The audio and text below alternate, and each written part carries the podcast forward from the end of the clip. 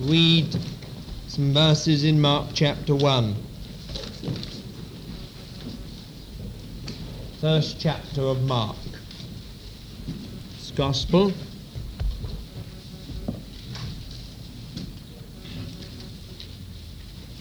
Beginning at verse 1.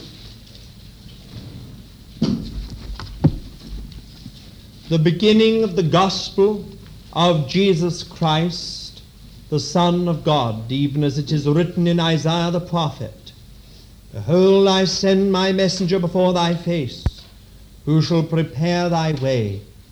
The voice of one crying in the wilderness, Make ye ready the way of the Lord, make his paths straight. John came, who baptized in the wilderness, and preached the baptism of repentance unto remission of sins. And there went out unto him all the country of Judea, and all they of Jerusalem, and they were baptized of him in the river Jordan, confessing their sins. And John was clothed with camel's hair, and had a leathern girdle about his, his loins, and did eat locusts and wild honey. And he preached, saying, There cometh after me he that is mightier than I, the latchet of whose shoes I am not worthy to stoop down and loose and unloose. I baptized you in water, but he shall baptize you in the Holy Spirit. And it came to pass in those days that Jesus came from Nazareth of Galilee, and was baptized of John in the Jordan.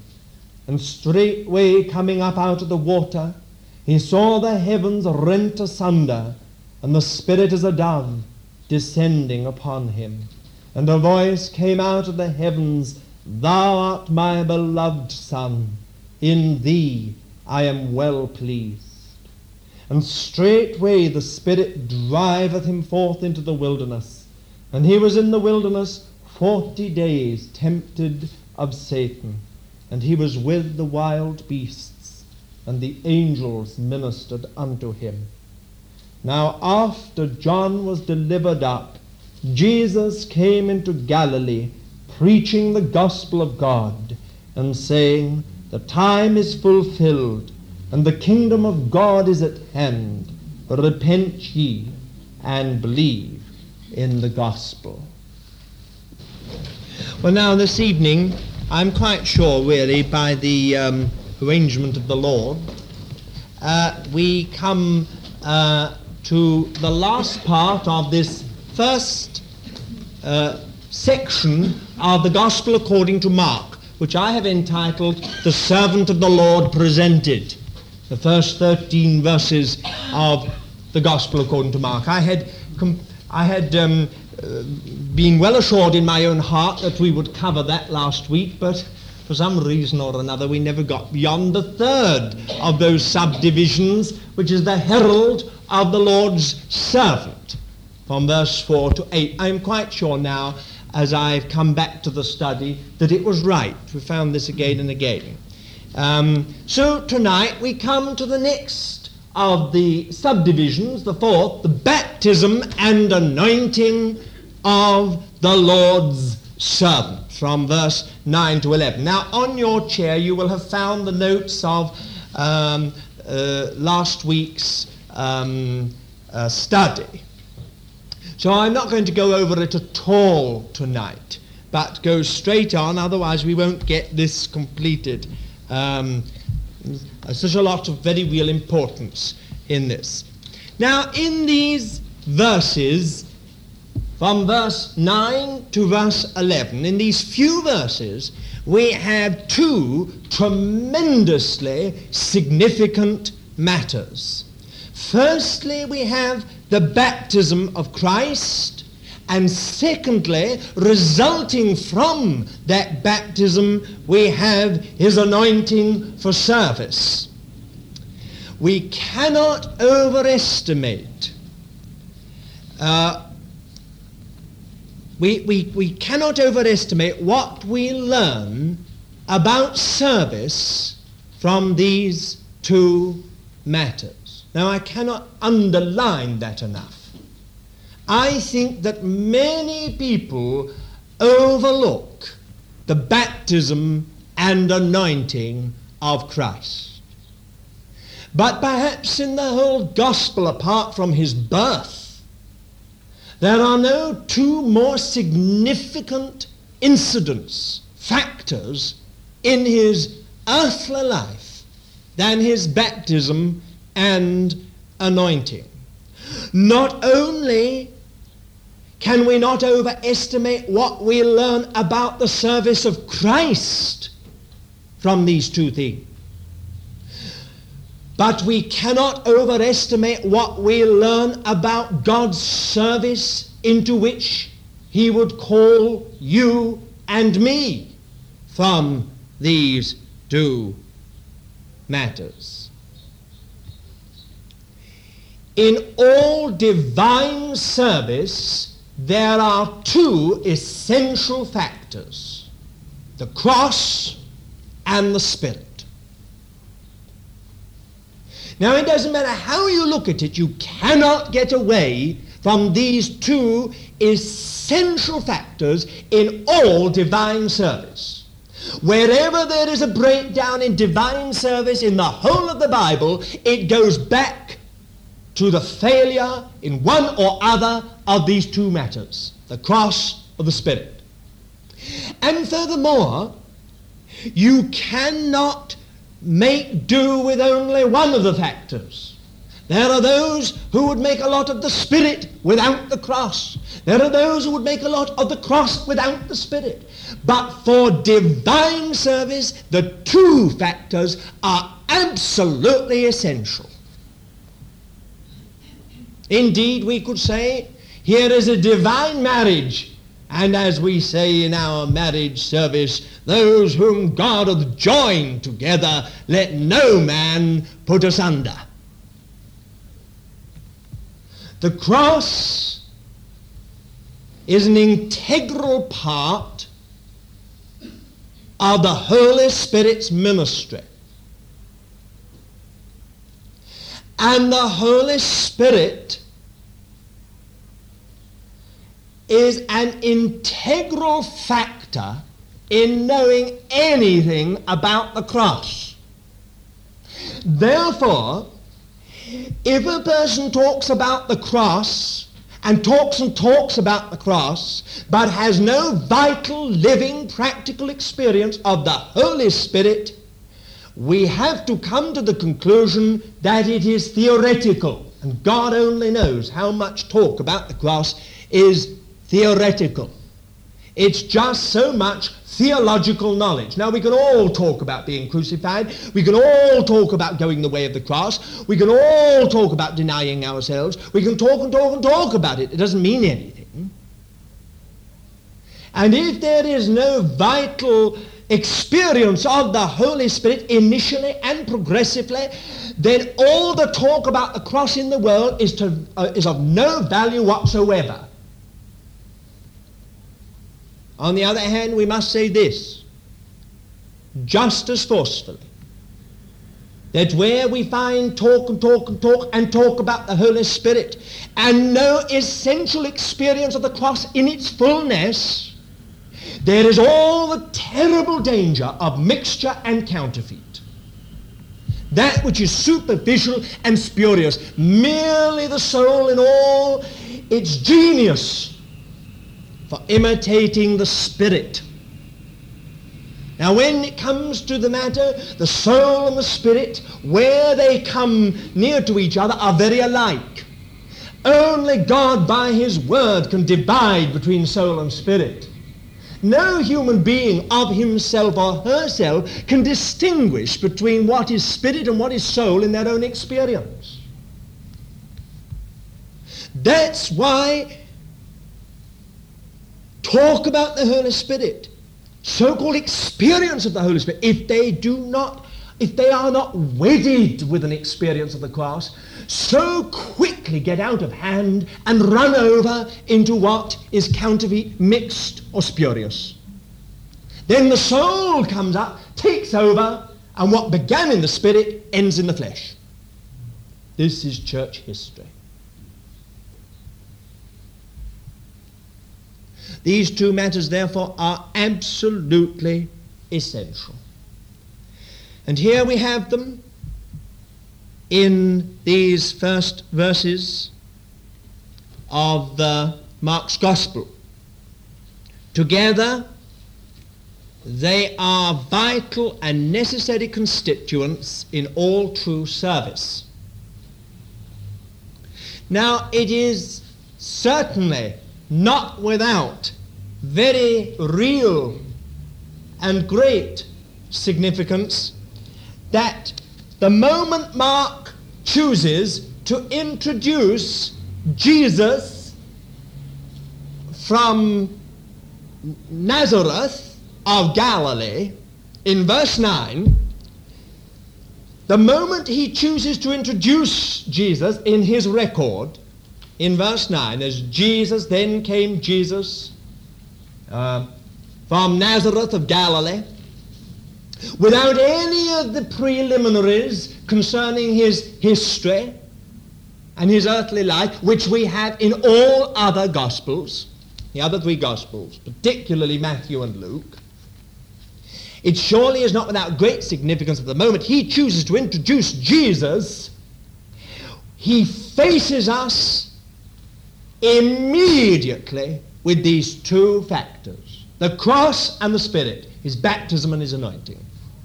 Now, that is even more significant when we realize that this gospel is presenting to us Christ as the servant of the Lord. We dispense with the story of his birth. We dispense with the long pedigree. We dispense with so much else that we find in both Luke and Matthew and John. All the prologue in John. We dispense with that. And no sooner almost has have we started within a few verses than Mark faces us with these two essential constituents in divine service, his baptism and his anointing, the cross and the Spirit. Well, now, uh, we'll look a little more carefully at it. If you look at verse 9, we have his baptism.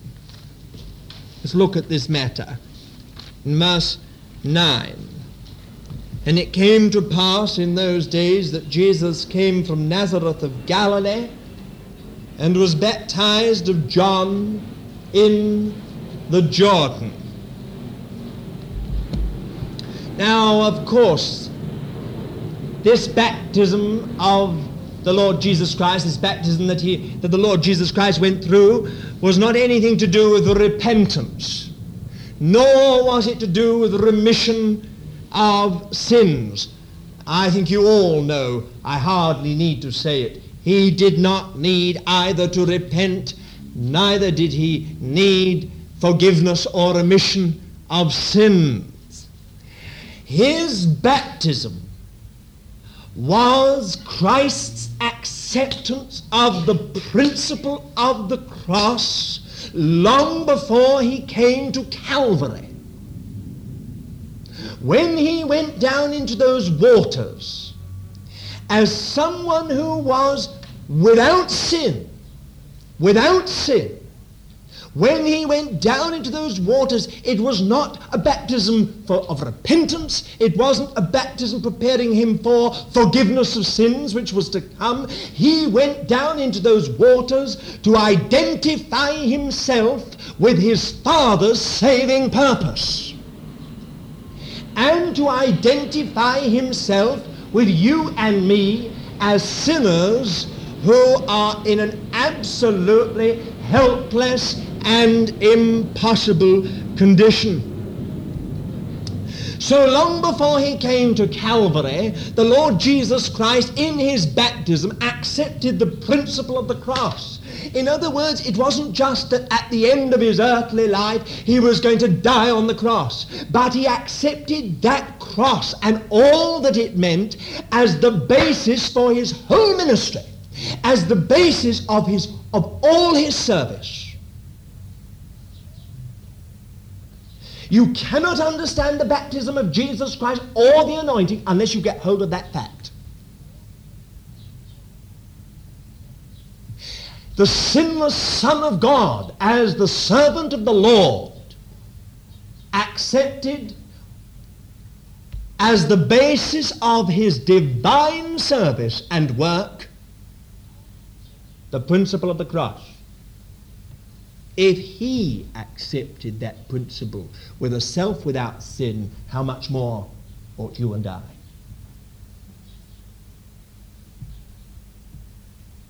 Now, I have said that he identified himself wholly with us in our need and helplessness and with his Father in his saving purpose. So, at the very beginning of his service, it is in verse 14, as we read together, that we have the start of the Lord's service as such, his work, his ministry as such. But at the very beginning of his service and ministry, he denied himself, took up his cross, and followed his Father. Now, doesn't that make what he said about us denying ourselves, taking up our crosses, and following after him, doesn't that give it an altogether different light? At the very beginning of his service, he denied himself, took up his cross, and followed his Father. We must never forget that Christ does not ask us to do something or be something which he has not himself more fully and deeply done or been. Have you got hold of that? We've all got the idea that the Lord Jesus Christ asks us to do things which he himself knows very little about. Very much like the attitude of employee to employer today. You don't know. Why you ask me to do this or do that? You've never done it. You don't know what it's like to be one of the poor working class, the proletariat. But this, uh, this attitude has come into our whole attitude towards the Lord Jesus Christ. Again and again, deep down the heart, there's resentment. Resentment. Why should he ask me to leave everything? Why should he call upon me to deny myself? Why should I give up all rights to myself? Why, why, why? And the idea behind it so often is although we accept the fact that he left his father's glory, we, fe- we feel somehow in our hearts it was easy for him. He could somehow do it in a facile way, an easy way, a, a sort of um, a way that was not really costly. But this is a very big point with God. He never asks us to do something which he himself has not already done. Now you go away and think about that. He never asks us to make a sacrifice that he has not far more deeply and more terribly made himself. He never asks us to lay aside our reputation that he himself has had no experience of. He never asks us to give up right to ourselves that he himself does not know. Now, if you take your Bible, I can just give you a few instances, confining ourselves to Mark's Gospel. For instance, if you look at Mark chapter 10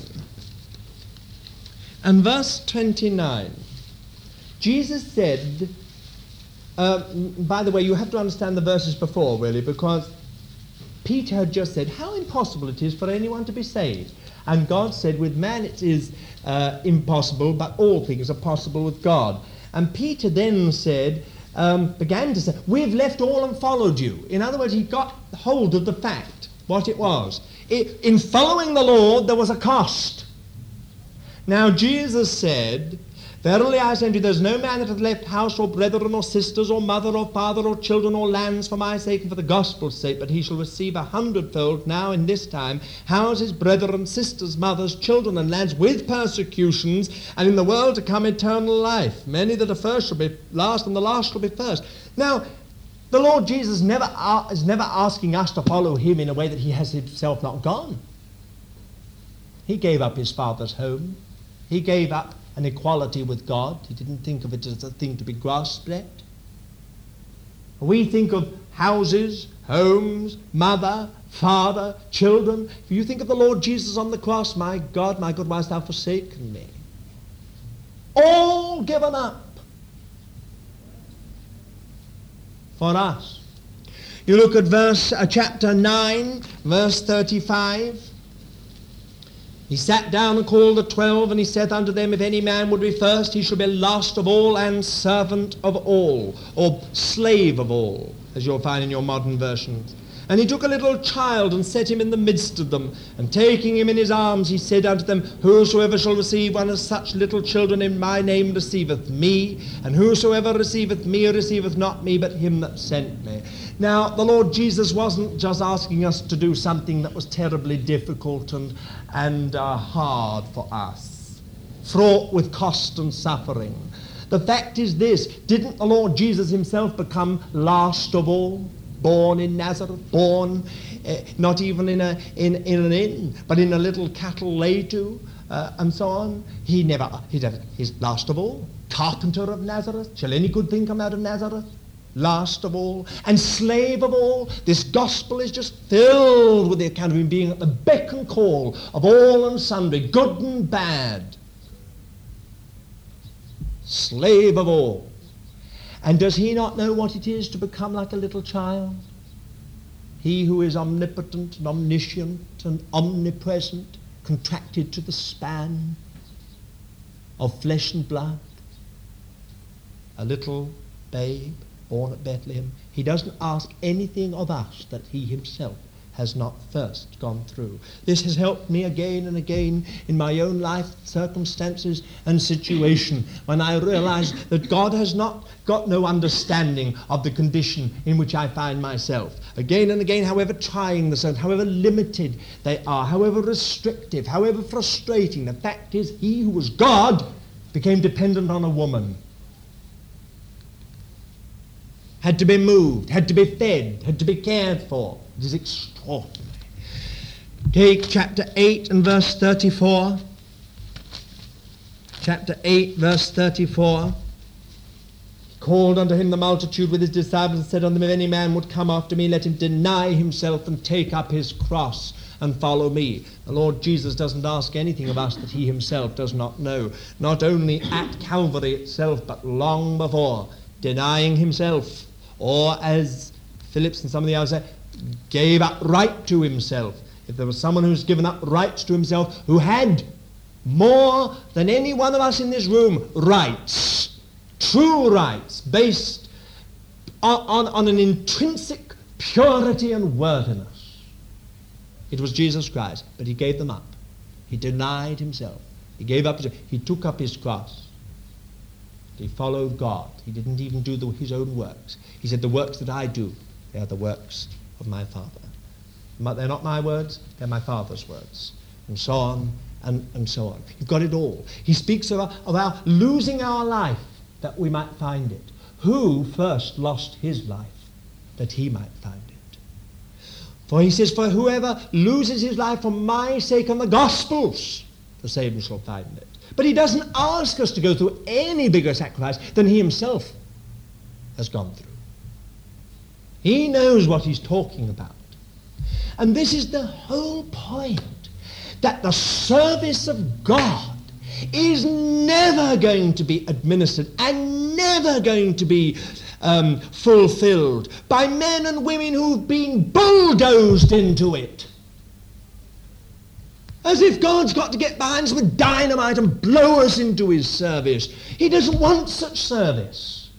This is the whole point of this gospel beginning with God the Son.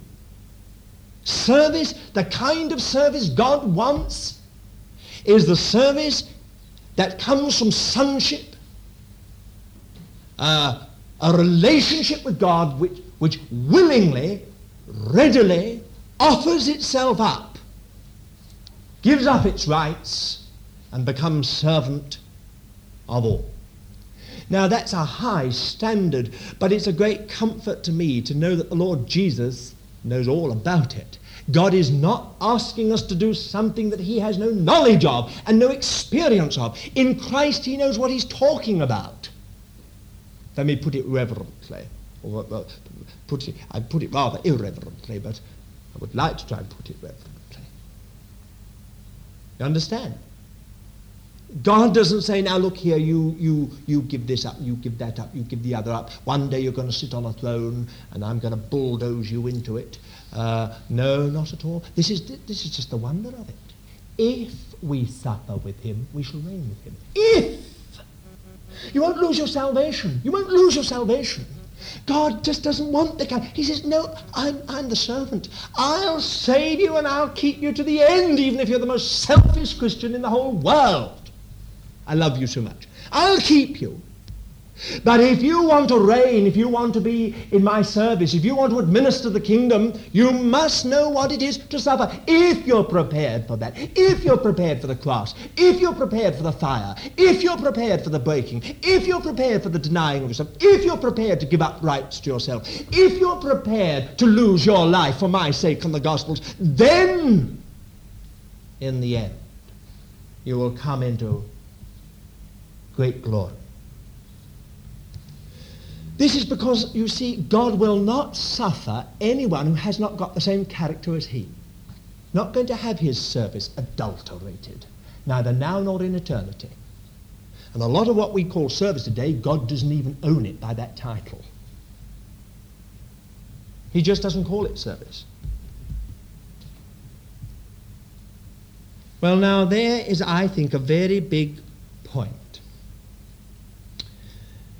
Christ, God, Christ, is only asking us to follow in the way he himself has trod. And that's why when we come to next week's study, we shall find that follow is one of the big words of the next section.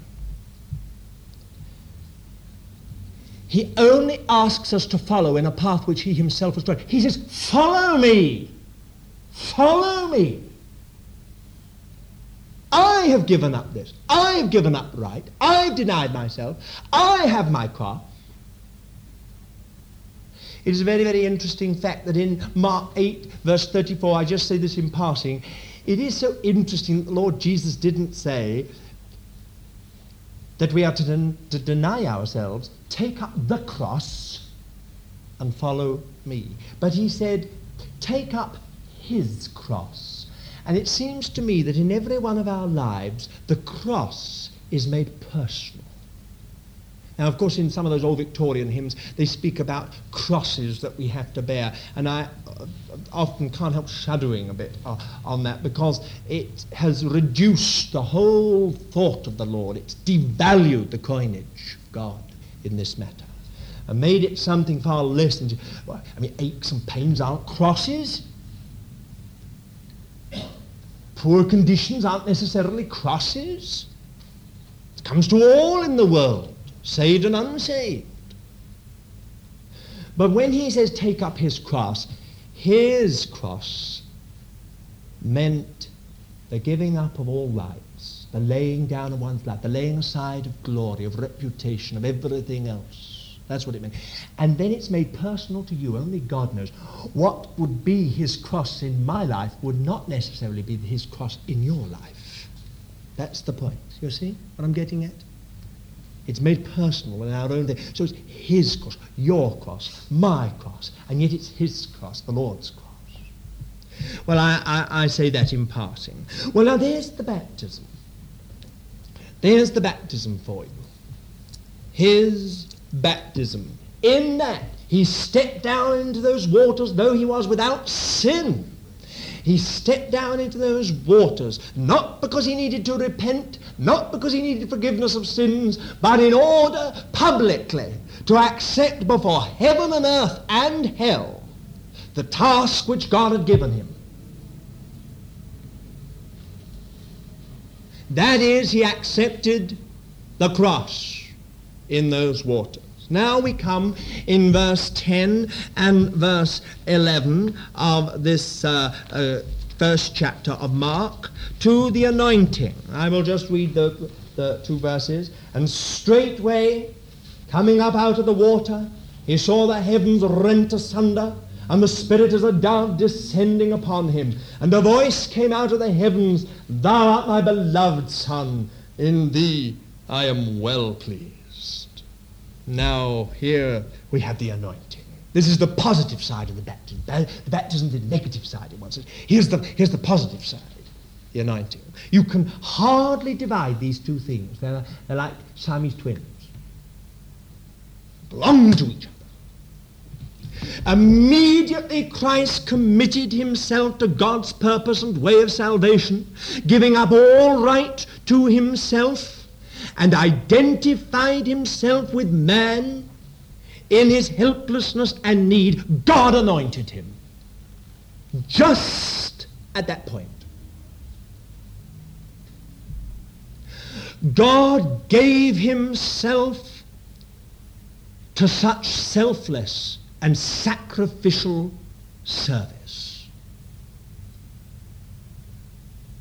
Now, what is an anointing? You ever thought about it? The anointing is God's committal. Not God's salvation, God's committal. That's why uh, the anointing doesn't come easily.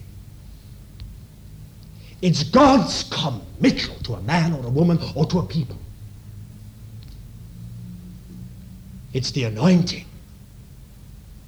Now, wherever you go through the Old Testament, you find wherever there's an anointing, that man, God's committed. God's committed.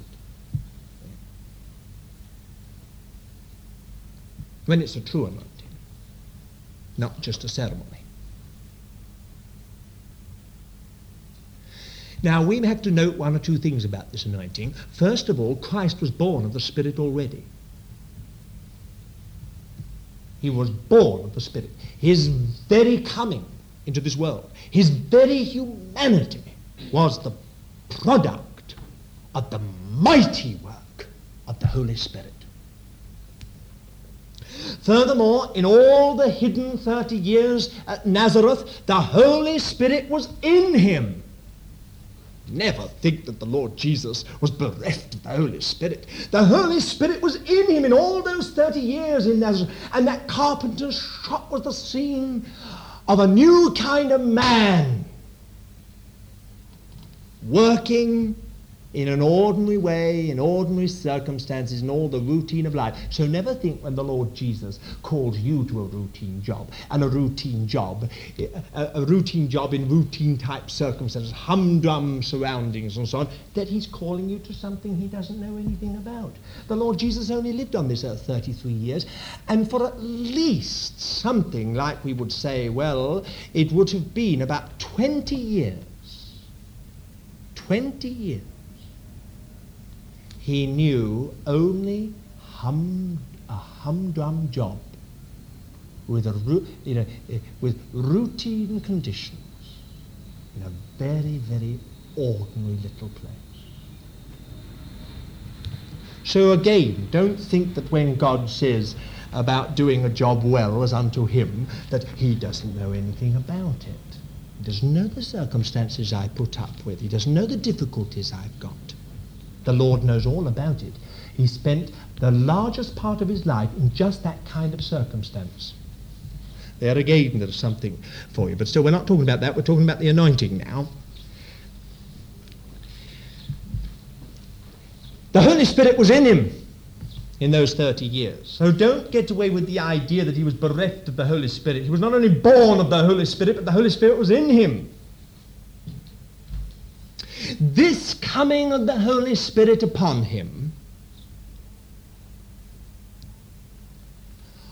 was God's committing of himself in an altogether new way to him. Let me put it this way. It was something new. It was something further, this coming of the Holy Spirit upon him. It was not being born of the Spirit, and it wasn't just being indwelt by the Spirit. It was something more. It's what we call the anointing.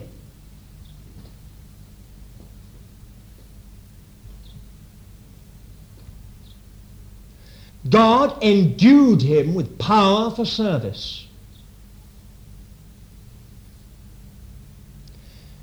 And don't let any single person in this room go away with the idea that the Lord Jesus could have fulfilled the service he had acceptably to God but for that anointing. And nor can you or me. I think we ought also to note that we shall never know that anointing for service if we are not practically committed to God's purpose, whatever the cost. The thing God looks for before he anoints a man or a woman is whether they are absolutely committed to his purpose. Now listen, my dear, dear child of God, there are so many Christians today who are running all over the place, if you know what I mean, with Jesus in them. They've got the Lord inside of them, but they want to take him where they want. That's what they call service.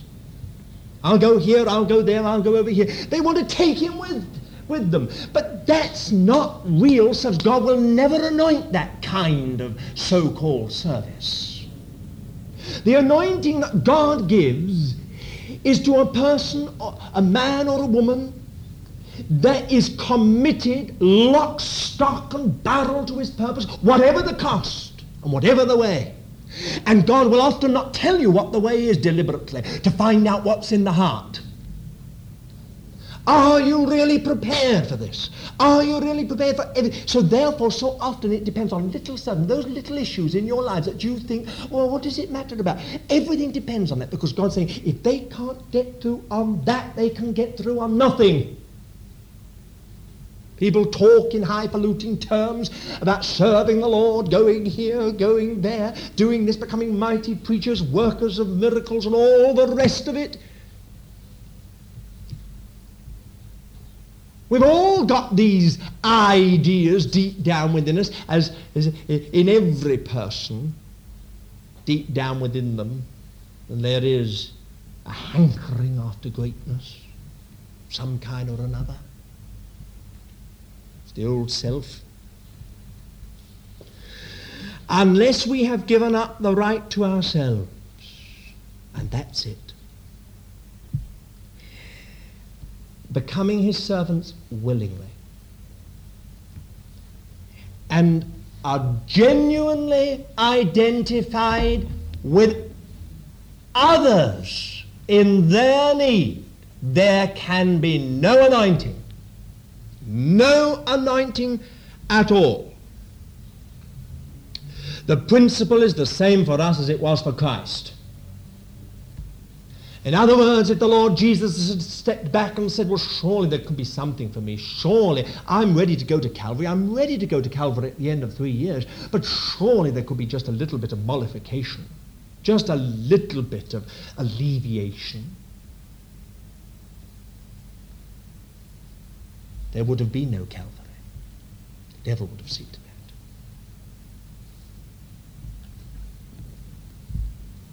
So it is with you and I. Have you had the anointing? Do you know what it is for service? If you hadn't had it, I tell you why. It is because somewhere there is not a basic giving up the right to yourself. The rights, your rights. You get give those up. You become willingly a servant of his. Now, when I say a servant, I mean what he calls a servant.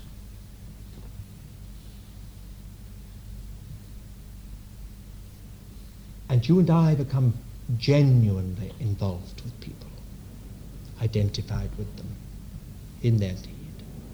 Then there is the anointing. Now, there are three things about this anointing we see, which may help us to understand a little more what really this word anointing really, well, what it, it means. First of all, there is, I'll tell you first of all the three things that I, I, I'm going to just dwell on. The first is an opened heaven. The second is the Holy Spirit descending as a dove. And the third is the voice of God. Now the first is an opened heaven. We've had that in verse 10. Straightway coming up out of the water, he saw the heavens rent asunder. Now this is much more significant than most Christians realize. heaven had been closed. After all, why on earth did God go in for these fireworks? Point in splitting open the heavens in a kind of mighty dramatic exhibition. God doesn't go in for things like that just for the sake of it. What, what, what was the idea behind it? The, the point is this heaven has been, had been closed to man since the fall of Adam and Eve. You got that in Genesis chapter 3, verse 22 to 24. Heaven from that day was closed. It was, of course, symbolized later in the veil of the temple. The veil of the tabernacle, the veil of the temple. Closed. Barred. Shut. It had never been opened in the whole history of man.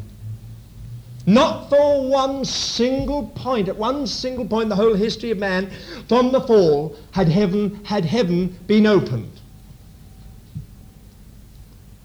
Now it was rent asunder.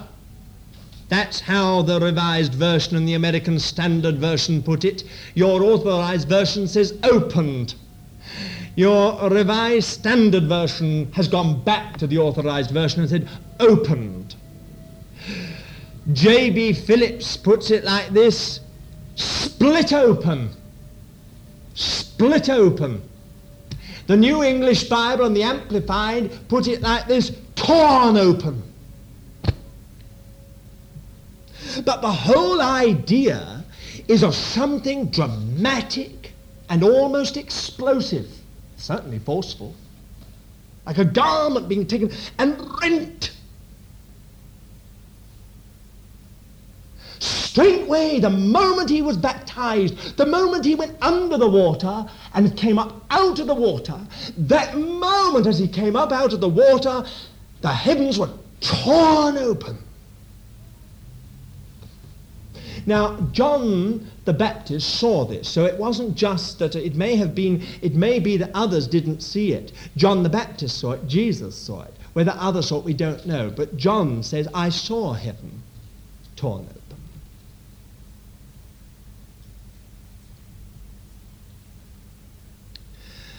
Well, now then, what does it all mean? For the first time since the fall, heaven opened upon a man for the first time since the fall in the whole history of mankind, heaven opened upon a man. It could do no other. For the first time, there was a kind of man that heaven could open to.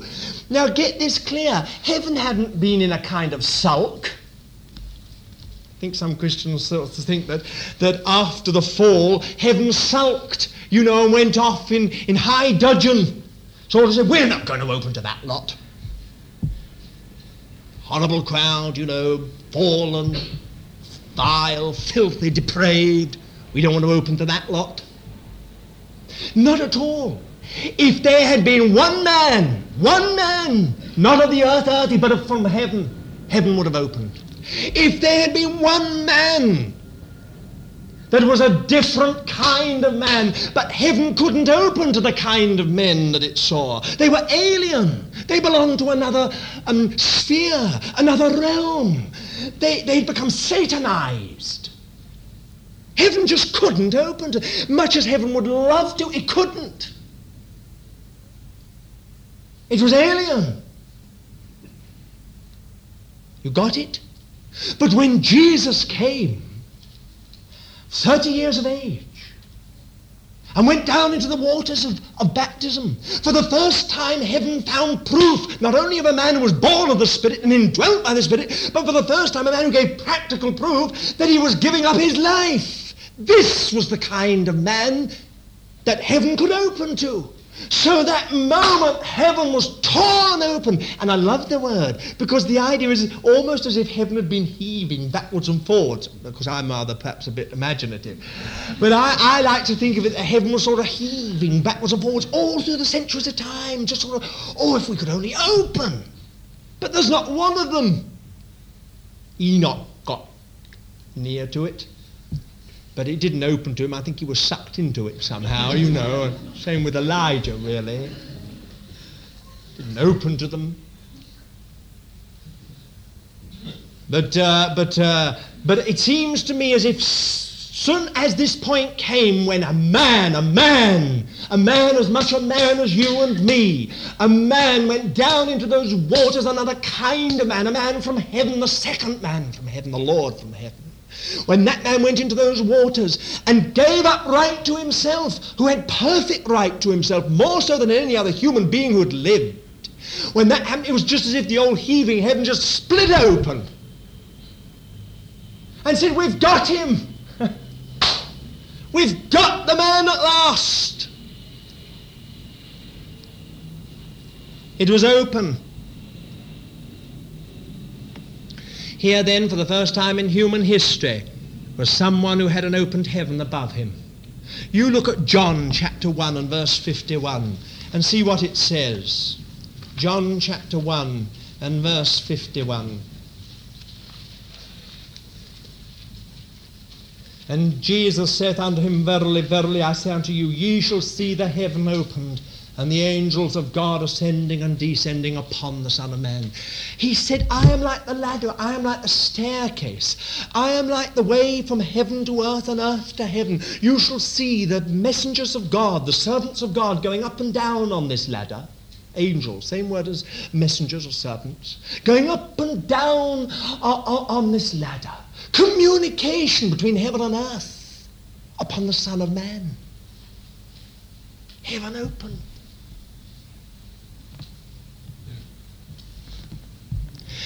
Now, what can we learn from this? Well, the first thing we can learn is this thank God for the second man. There's a man upon whom heaven is open. And by the grace of God, every single one of us, if we come into Him, find an open heaven. It's opened on Him. Now, although I've said that, and it's true that every that for every child of God there is an opened heaven in Christ,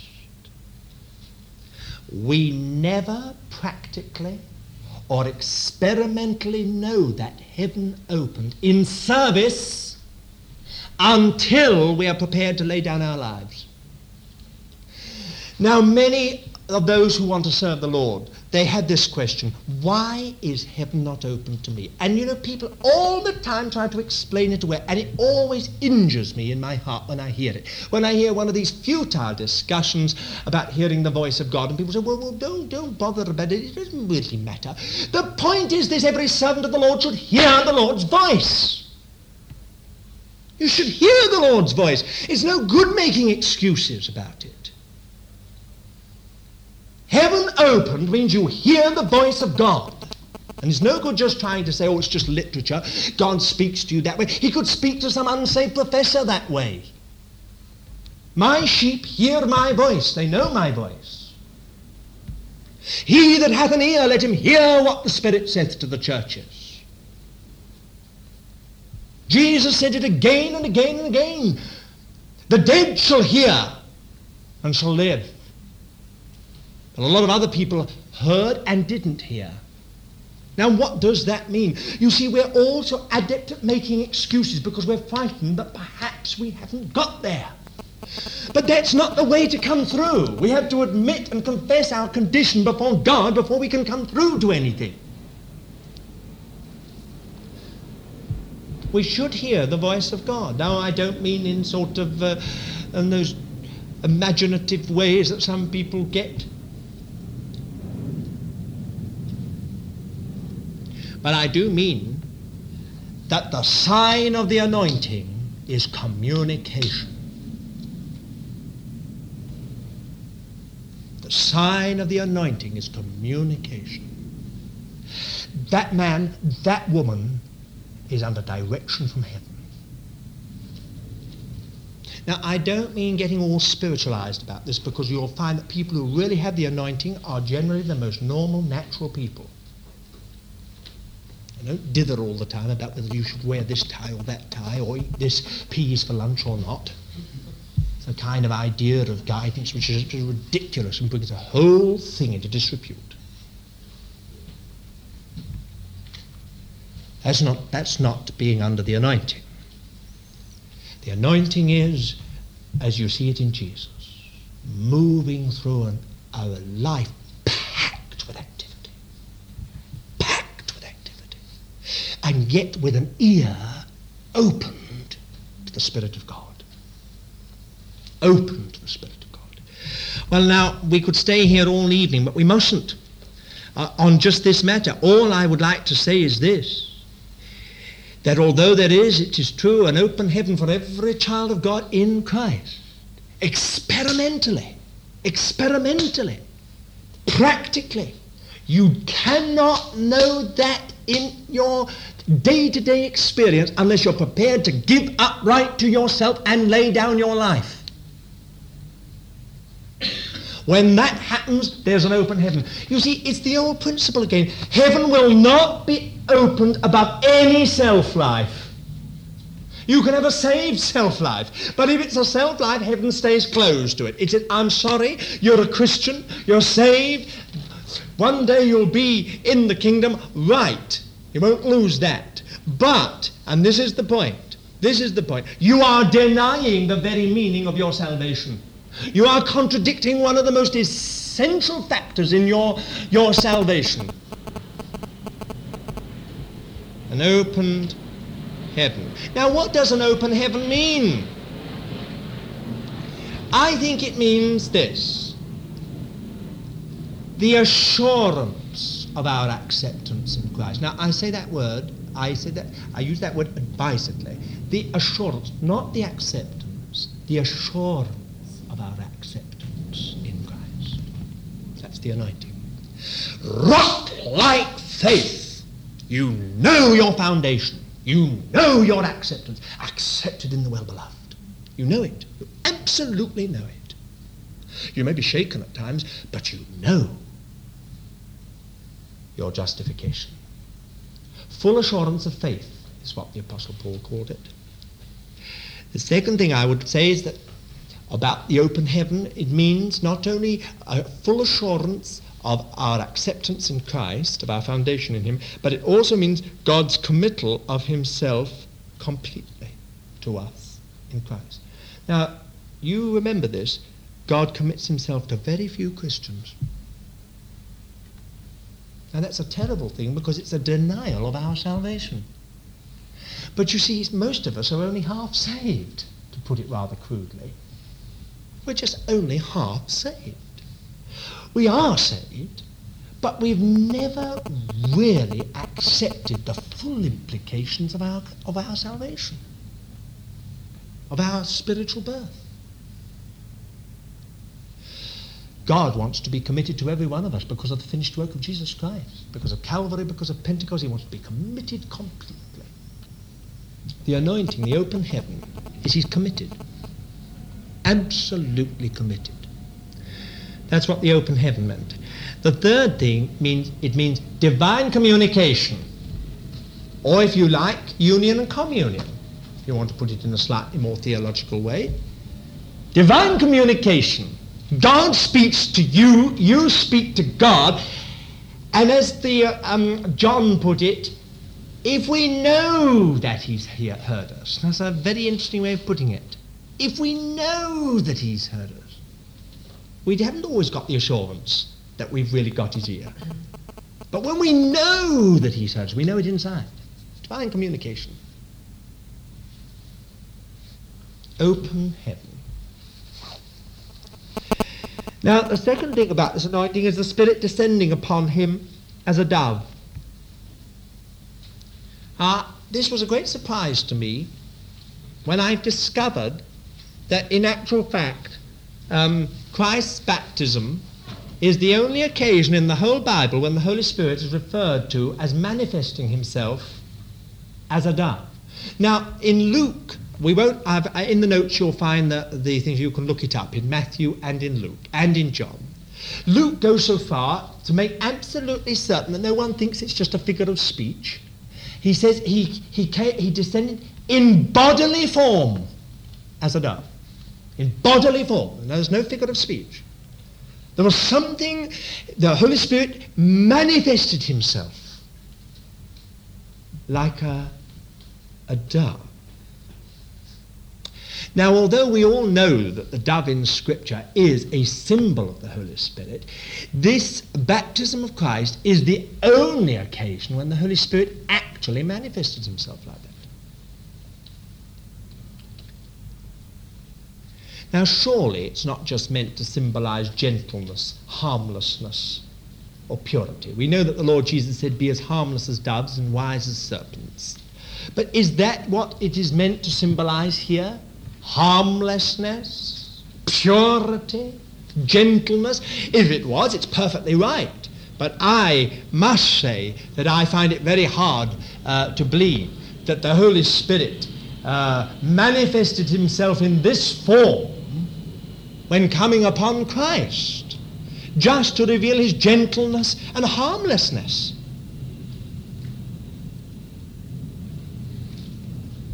I think the reason is this. For the poor in the Old Testament days, the dove was the most common sacrifice. And most of us forget this.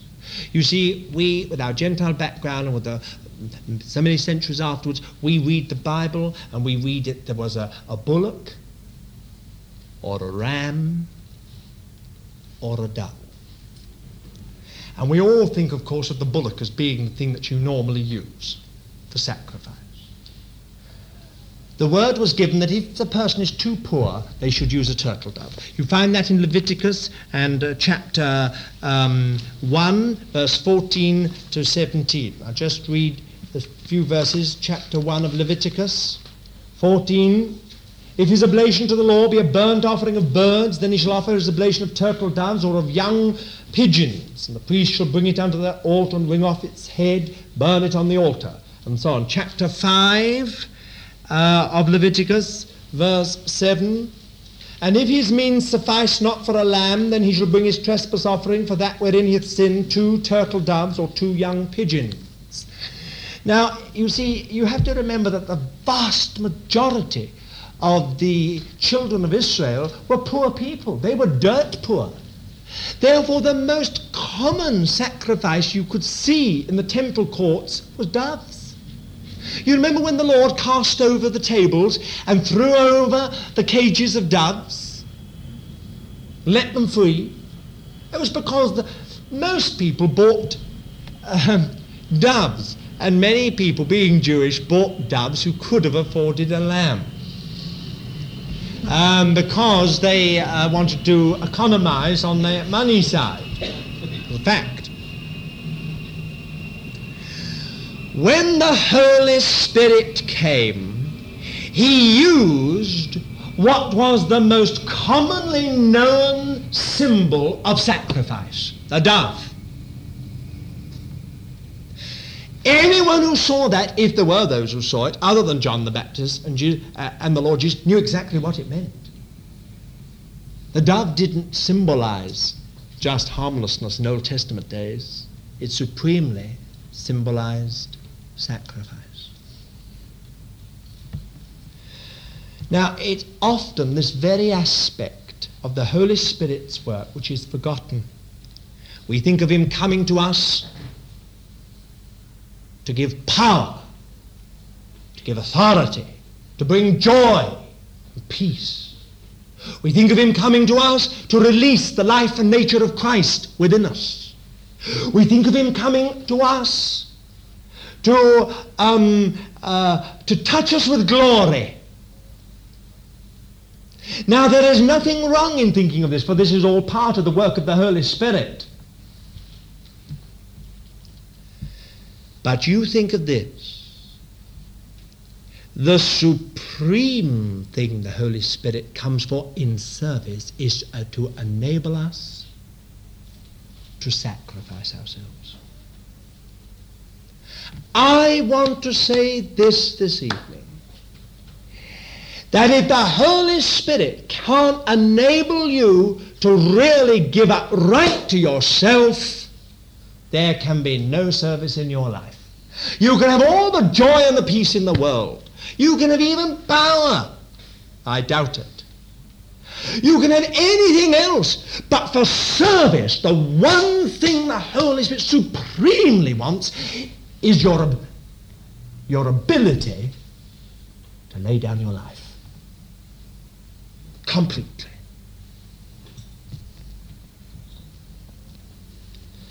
Now, the whole point here then is that service, the principle of, of divine service, is, is not self ambition, self aggrandizement, self fulfillment, self expression. But the principle of divine service is Calvary. And it is symbolized in the Holy Spirit descending as a dove. Joy and peace, yes, in laying down your life. In service, I'm talking about now. Not just for ordinary life. You can be a Christian and have your ordinary life and not serve the Lord. I'm talking about service. Joy and peace. That's why if once you've ever said, if ever those fateful words have, come out of your lips, Lord, I want to be one of your servants. If you've ever said that at any time in your life, the Lord has said, oh, sacrifice. You didn't think of it like that. Again and again, it's the old idea. Self-ambition. I want to be something. I want to be something. I want to get somewhere. The old drive. Or sometimes self-expression, self-fulfillment. I must be doing something. I must fulfill myself. This is no ground for service. People have come to me and said, I must forget myself. It's the old world, you know. Join the Red Cross. Woman's voluntary service. Forget yourself. Do something for others. There's nothing wrong.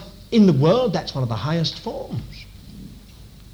But when it, it's no basis for divine service, divine service is simply this have to give up right to ourselves. We don't fulfill ourselves. That's not the, that, that's not the objective of ourselves. It's not just to express ourselves. We let give up right to ourselves. We deny ourselves. We go out to others. Now, that's what the Holy Spirit coming as a dove just meant. Comes upon us. If we could only know the anointing in this way.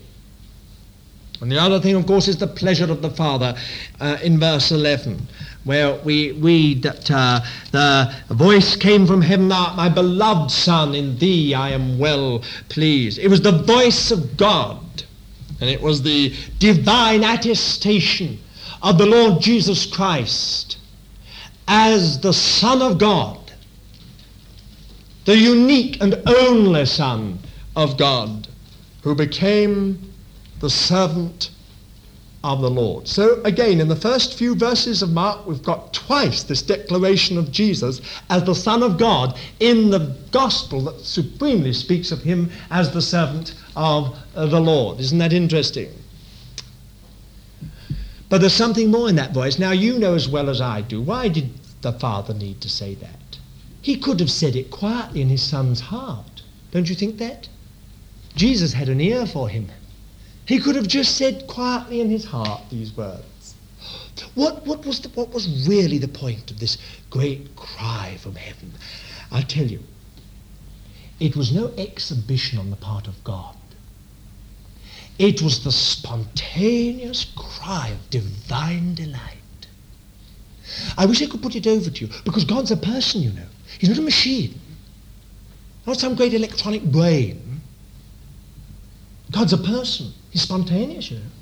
He repents sometimes. Gives great trouble to us. How does God repent? How did he? How does He say He repents me of this thing, or so on? But God's a person. God's a person. He has feelings and sense, if you know what I mean.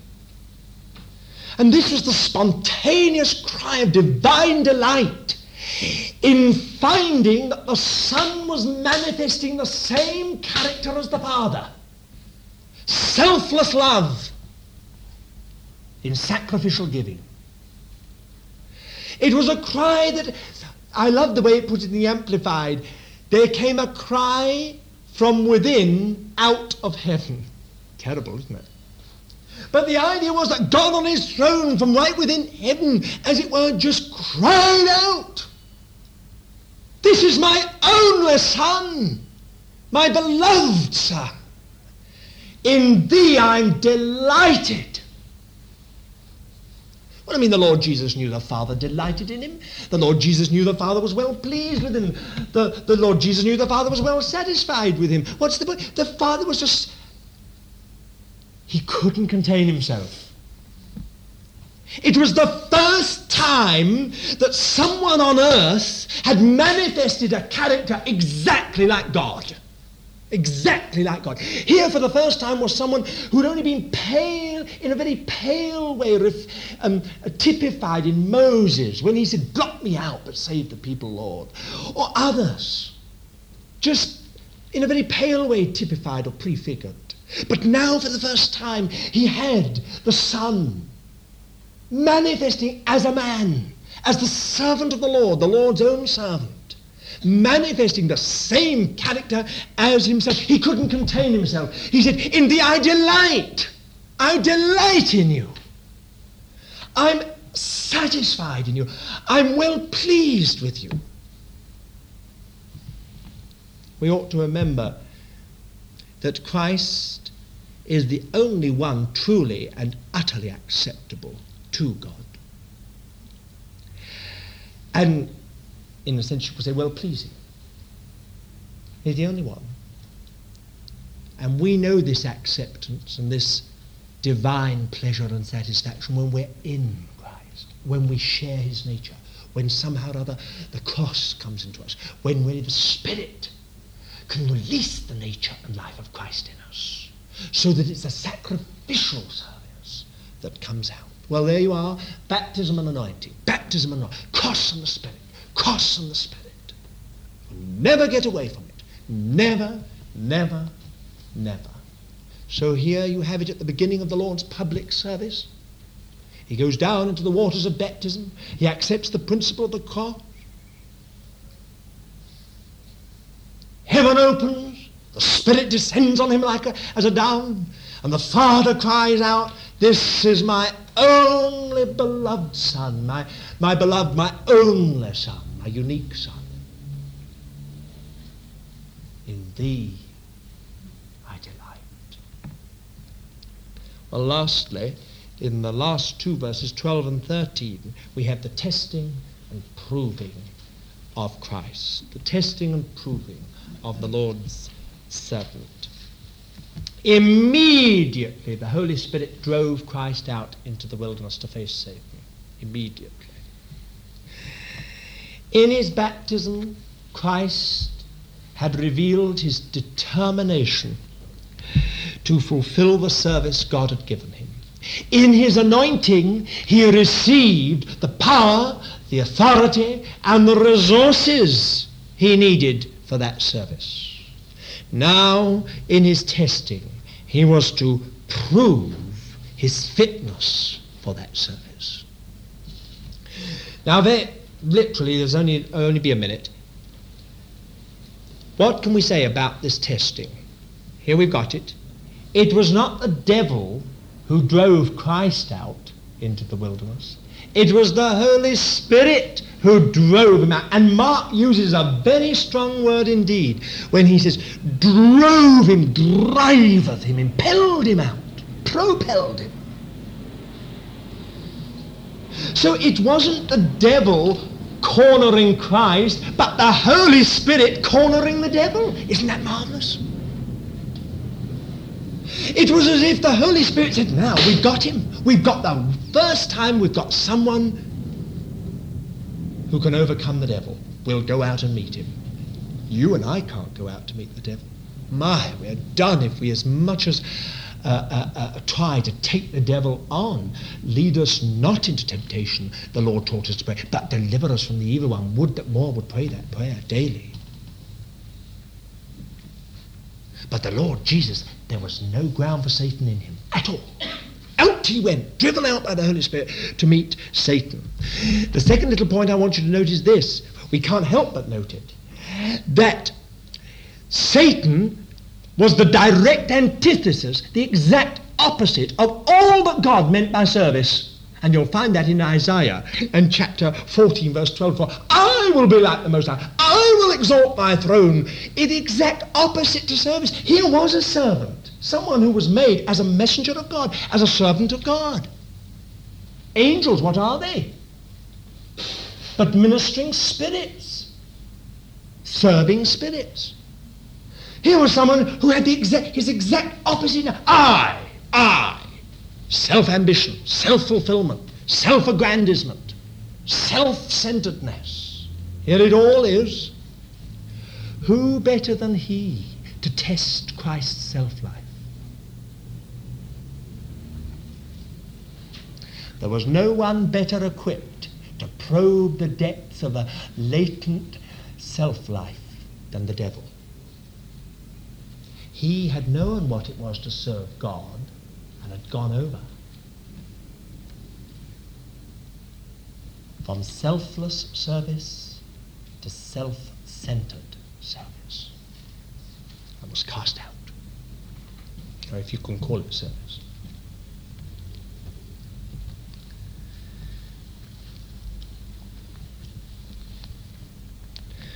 Now, although Mark doesn't tell us anything about the temptations, we know from Matthew and Luke that they were all to do with that self-life. Bread, Lord, stones here. You hungry?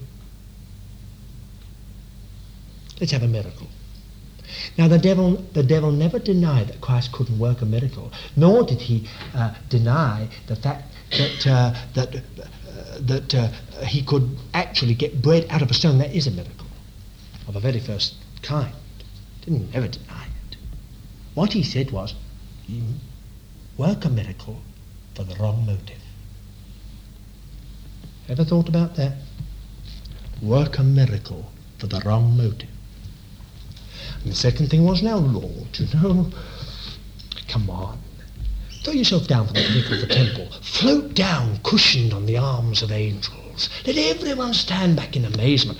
Your, your public service will start with a bang. Self. And you know the last one?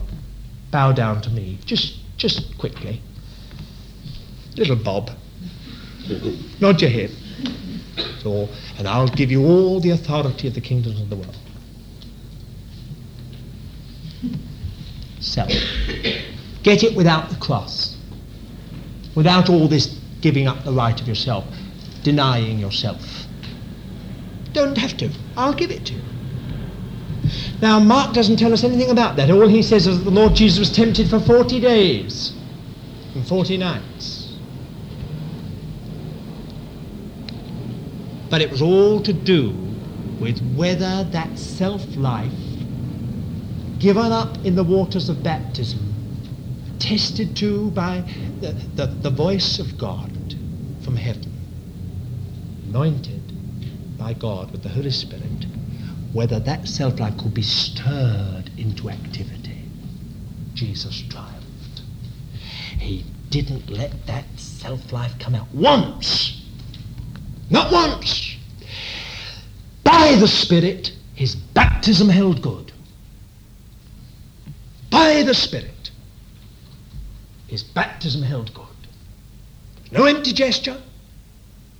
No theory mentally adhered to. No emotional decision quickly taken, that baptism of his. He proved that it was the genuine basis of his service. Well, there's not much more to say except that you notice that it says that they, he was with wild beasts, and this, and angels ministered to him in verse 13. And this heightens the whole sense of loneliness. And also severity, the severity of them. Angels ministered to him, wild beasts. And I think also we ought to see in that reference to wild beasts uh, a more than a little suggestion that the last Adam succeeded where the first Adam failed. The word with the beast is a very suggestive way of putting it. He wasn't just among wild beasts, but he was with them, as if somehow they had no fear. as if they just simply harmoniously came, like the lions with Daniel. As Brother Oliphant once said, he made one of them a pillow and slept on him the whole night. Uh, just a, a, a sense of absolute harmony between the natural creation and the Lord of creation. Jesus as the servant of the Lord. Now, Adam was put in the garden as the servant of the Lord, but he failed. And his failure meant that animals, a fear later on in Noah's day, a fear of human beings came into all wild, non domestic I think there's more than a suggestion here that here the second man, the last Adam, the servant of the Lord, succeeded where Adam failed. Well, there we are. Now we're at the beginning of his service. We've got we've had the Lord presented to us. Doesn't it shame us? Doesn't it shame us? If he is God the Son, who became man, the servant of the Lord, had to accept the principle of the cross as the basis of his service. How much more you and I? We need to know the Holy Spirit's ministry. And it's a kind of cycle, really, one way. You can't really divide it. You see, you can't know the cross without the Spirit. and you're not safe unless you know the cross. So it's two sided all the time cross and the Spirit, cross and the Spirit, the Spirit and the cross, the Spirit and the cross. May God help every one of us. We've all got issues in our lives, myself included, where these things go deep. And uh, it would be the most marvelous thing in the world if the anointing could come upon us all in such a way that we really know an open heaven, know the ministry of the Holy Spirit truly and safely, and know communication. Few people have an ear for the Spirit of God. Very, very, very few. May God help us. And may He do this. And if nothing else, may He bring in our hearts a recognition of our need, whoever we are, whatever we are, and a true seeking of Him to meet us. No man, no woman can enter into the service of God without the anointing. Shall we pray?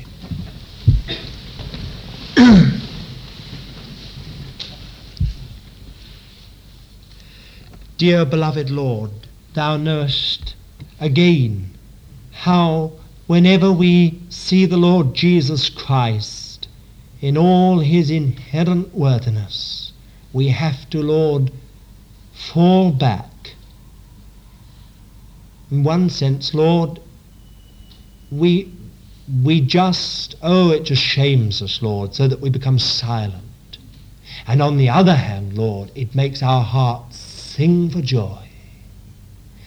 Lord, how glad we are that thou hast found someone to whom heaven can open of itself, someone who is utterly worthy and utterly satisfying to thyself.